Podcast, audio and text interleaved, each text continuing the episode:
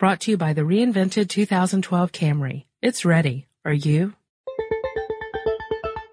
Get in touch with technology with Tech Stuff from HowStuffWorks.com. Hey there, everybody. Welcome to Tech Stuff. My name is Chris Pollette. I'm an editor here at How Stuff Works. And sitting next to me, as always, is senior writer Jonathan Strickland. Can you picture that? nice. Thank you. Uh, so uh, today we were going to talk about uh, digital cameras and specifically megapixels. Right. And uh, here's something. This is probably we should call this like the podcast they don't want you to listen to. They being you know the digital camera manufacturers and and shops, because megapixels that's one of those things that that a lot of manufacturers use to kind of differentiate their product from other other uh, competitors. They're like you know this camera has 10 megapixels. Or you'll see that in in a lot of smartphones or cell phones even now where you'll say like this cell phone has 3 megapixels. And there's a lot of confusion. Like what does that mean uh, are the higher numbers automatically better um, is there a point where the numbers don't really matter anymore? So we're kind of going to talk about that and sort of uh, straighten some things out. Yeah, and and and to be honest, um, they probably wouldn't even care if you did know the truth. They just, uh, you know, it's a number that gets that people attach uh, themselves too, because they can they can, can sort of compare it to other machines. I mean, it's sort of like uh, uh, megahertz, the megahertz myth, as they used to call it for uh, computer chips. Right. Because you'd say, oh, well, it's faster. That means it's better. Well, uh, you know, megapixels is the same way. Just because there are more megapixels in a camera's uh, ability to shoot um, yeah, it doesn't necessarily make it a better camera. It Right. just means it can capture an image of more area. Right. It doesn't mean that the pictures themselves will come out any clearer or sharper. Um, Not just, for that alone, anyway. Right, right. I mean, the megapixels do play a part in that, but here's the thing. A lot of people have chosen the megapixel number as the way to define a digital camera. Sure. Right? It's like, Because it's easy. Yeah. It's like, that's an easy number you look at and you're like, oh, well, this is a five megapixel camera. This is a seven megapixel camera. Therefore, the seven one is better. That's not necessarily the case. It may turn out that you could use both of those cameras in similar lighting conditions to take a photo and the five megapixel camera may end up giving you a better picture because it's not all about megapixels. It's a lot about the lens of the camera, the sensor in the camera, uh, the the software in the camera. All of these things play a major factor in how a picture looks once you've taken the photo. So just because a, a camera has the capacity to take more uh, or to cram more pixels into a picture doesn't mean that that picture is going to be better necessarily.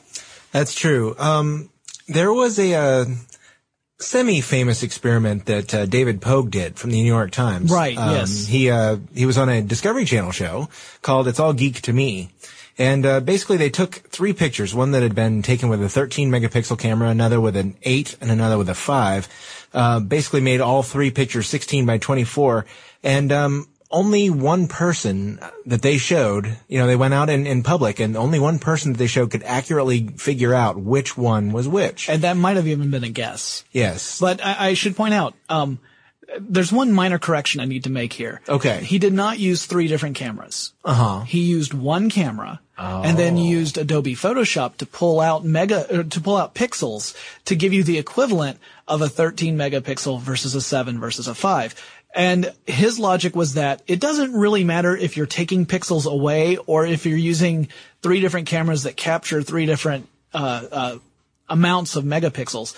Um, it doesn't that that's immaterial because you end up with the same thing. It's the number of pixels in the image. Other people were saying no, no, no. Uh, because you're using Adobe and you're artificially removing these pixels, that's what's affecting the image. But his point was that it doesn't affect the image. You could, you know, it, they all looked pretty much identical to one another. And as Chris pointed out, only one person noticed any difference at all. And even that might have been a guess. But here's, here's why he did not pick three different cameras. Uh-huh. There was actually a good reason for it. And that's the reason I was mentioning before, that things like the camera's lens and sensors can make a huge difference in what, how a picture looks when it comes out. And there's no way of guaranteeing that three different cameras are going to give you the same sort of image just because, you know, they're using different lenses, they have different sensors, they have different software. So after hearing this objection, what happened was uh, he actually got a photographer, a professional photographer, wrote in and said, "Hey, I've got a way that might fix this problem where, where we can test this without you having to take megapixels out or any pixels out. I shouldn't use the word megapixels.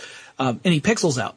So what he did was he brought a, a camera. I think it was a 16.7 megapixel professional camera. Right. And then took the same picture three times from three different distances because the idea being that, uh, you know, you, essentially you you crop out everything that's unnecessary in the larger picture and zoom in and you get the same effect as you would if you had, you know, a, a picture using fewer pixels for that same general area. So it's kind of, you know, cutting away all the stuff you don't need in order to look at the stuff that you can compare, you know, apples to apples. And once again, no one could really tell the difference. I think three people out of 50 uh, were able to correctly identify the three different images, but that means 47 people couldn't. Yeah, yeah. Well, um, you know, it, that's true. A lot of people did object to the methodology uh, that that David Pogue used, and um, George Ou from ZDNet actually wrote a, a pretty substantive uh, blog post in which he basically went through all the things that that uh, you know David Pogue hadn't really taken into account, including da- downsampling. Right. Um, you know, things like uh, optical resolution test, which would give you a, a better uh, idea of the actual camera resolution. Um, basically said you can't just look, you know, take a picture of a random thing and compare it to another picture of the same thing and say that's got better res- resolution. You need to actually use um, a card, an optical resolution card, and and you know examine how the camera can can use that.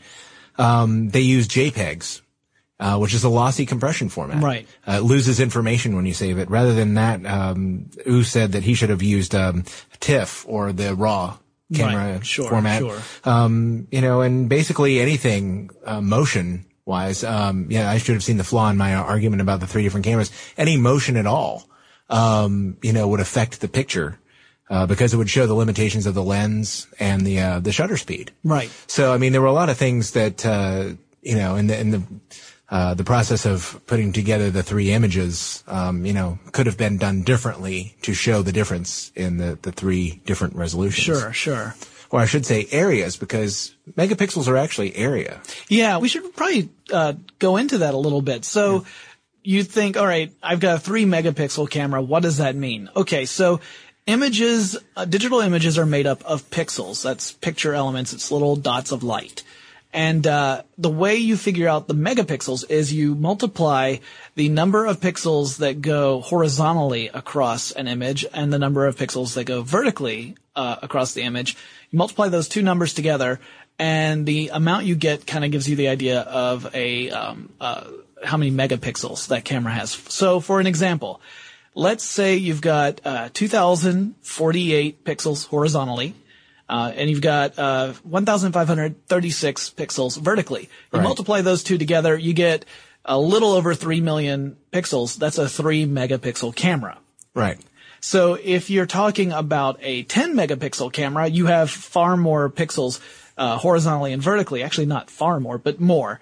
Um, when you when you start looking at it that way with the area, the increase is really not that significant. It, it sounds like it is, but when you think of how many are going horizontally versus vertically, it really isn't that significant. The only time it really comes into play is when you're printing out enormous pictures.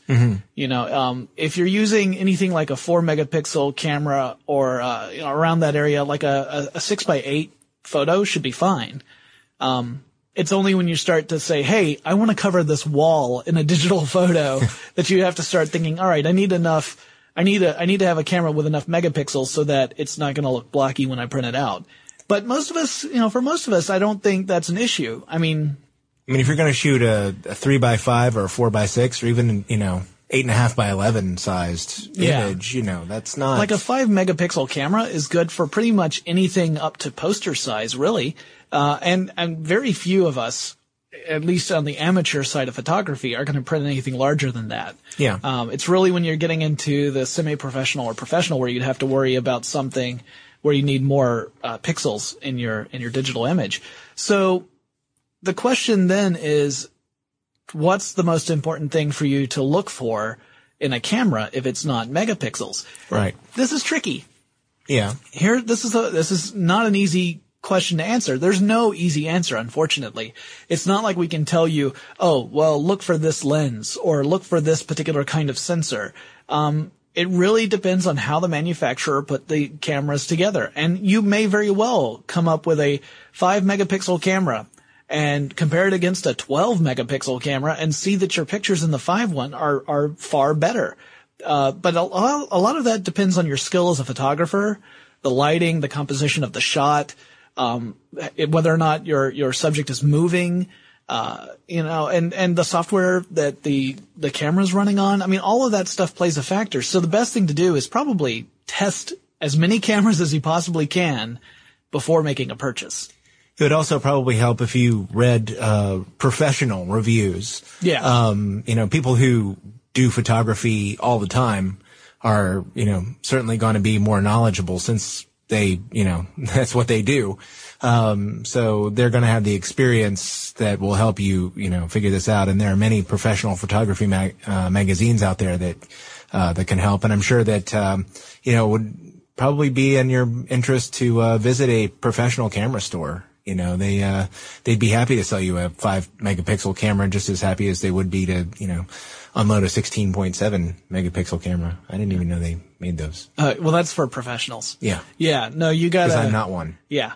Yeah, no, you can you can find them. I mean, they're really expensive because yeah. really it's for the professional who can afford to to purchase it because it's part of a business. But mm-hmm. Mm-hmm. Um, yeah, uh, I have I have a 10 megapixel camera, yeah. and uh, I got it because it was on sale, and it it takes great pictures. But you know what? I also have an older 4 megapixel camera that also takes great pictures. It's not as uh, sleek. It's doesn't have all the features that my other camera has. So uh, I don't use it very often, but right. it, it, the fact remains that for my purposes, I could have stuck with the old camera if I'd really wanted to. It's just that it's bulkier, uh, and it doesn't have some of the neat features like some of the, uh, the nice like nighttime shoot, uh, features, things like that. Um, you should also remember that if you have uh, a camera that has a lot of like is on the high megapixel side, some people have found that shooting in low lighting uh, tends to you tend to get these little light specks mm-hmm. um, that sometimes pop up. Uh, that's not with every brand of camera, but it can happen. So again, don't just uh, rush out and buy like a, uh, the newest camera because they've talked about how many megapixels it has. Really look into the other factors. Uh, you know, cost is definitely something you should look at uh, reliability, battery life. I mean, all of these things are important as well as, of course, the quality of the pictures.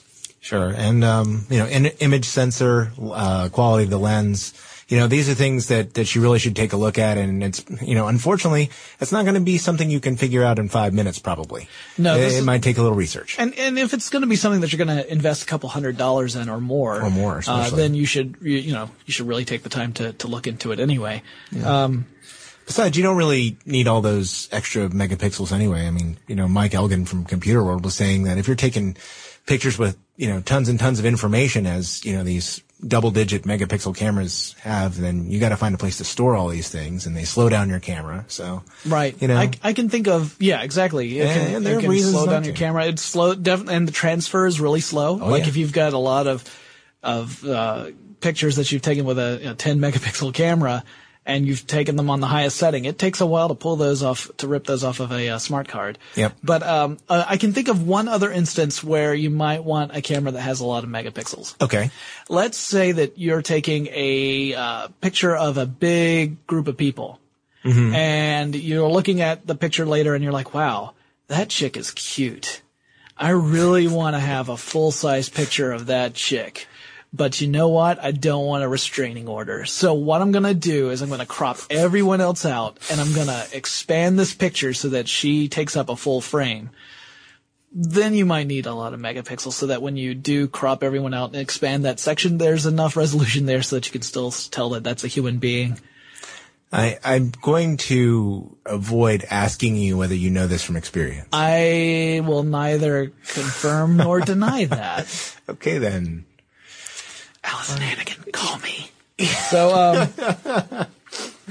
all right. Well, I, I, that's got it for my. Oh, does it? Yeah. Okay, excellent. Well, then you know what? I, I think uh, I think I've pretty much covered it too. So, um, you know, that brings us around to well, you know what time No. It is, right? Oh, Yes. not that. It's listener mail.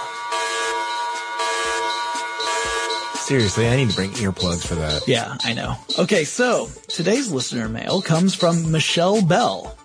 Michelle, my belle. Uh, so See, Michelle you're not winning points with Allison. I know, I'm sorry.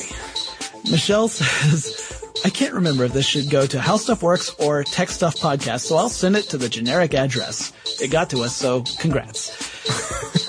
I think it was Chris and Jonathan who were talking about fun 3D technology and how it works. A comment was made that the color spectrum 3D glasses and technology wasn't something that really took off because of the massive headaches and eye strain that were fairly common, and someone had wondered about the polarization 3D glasses and tech and if it worked any better. I just finished watching Coraline, awesome movie, even if you haven't read the book, and yes, it's a good movie for grown-ups too.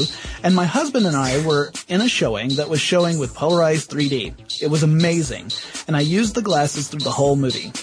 I'm happy to report no headaches or eye strain, and it was very much worth the experience. Thank you, Michelle. Um, I actually also saw Coraline in 3D, and I, with the polarized glasses, I can also report no headaches. My wife, same. Uh, it was a great experience. Uh, I think we're in for a, a nice long future of 3D films. It may not be, it may not dominate the industry, but Right. I, I think, uh, I think it's more than a novelty. We'll see.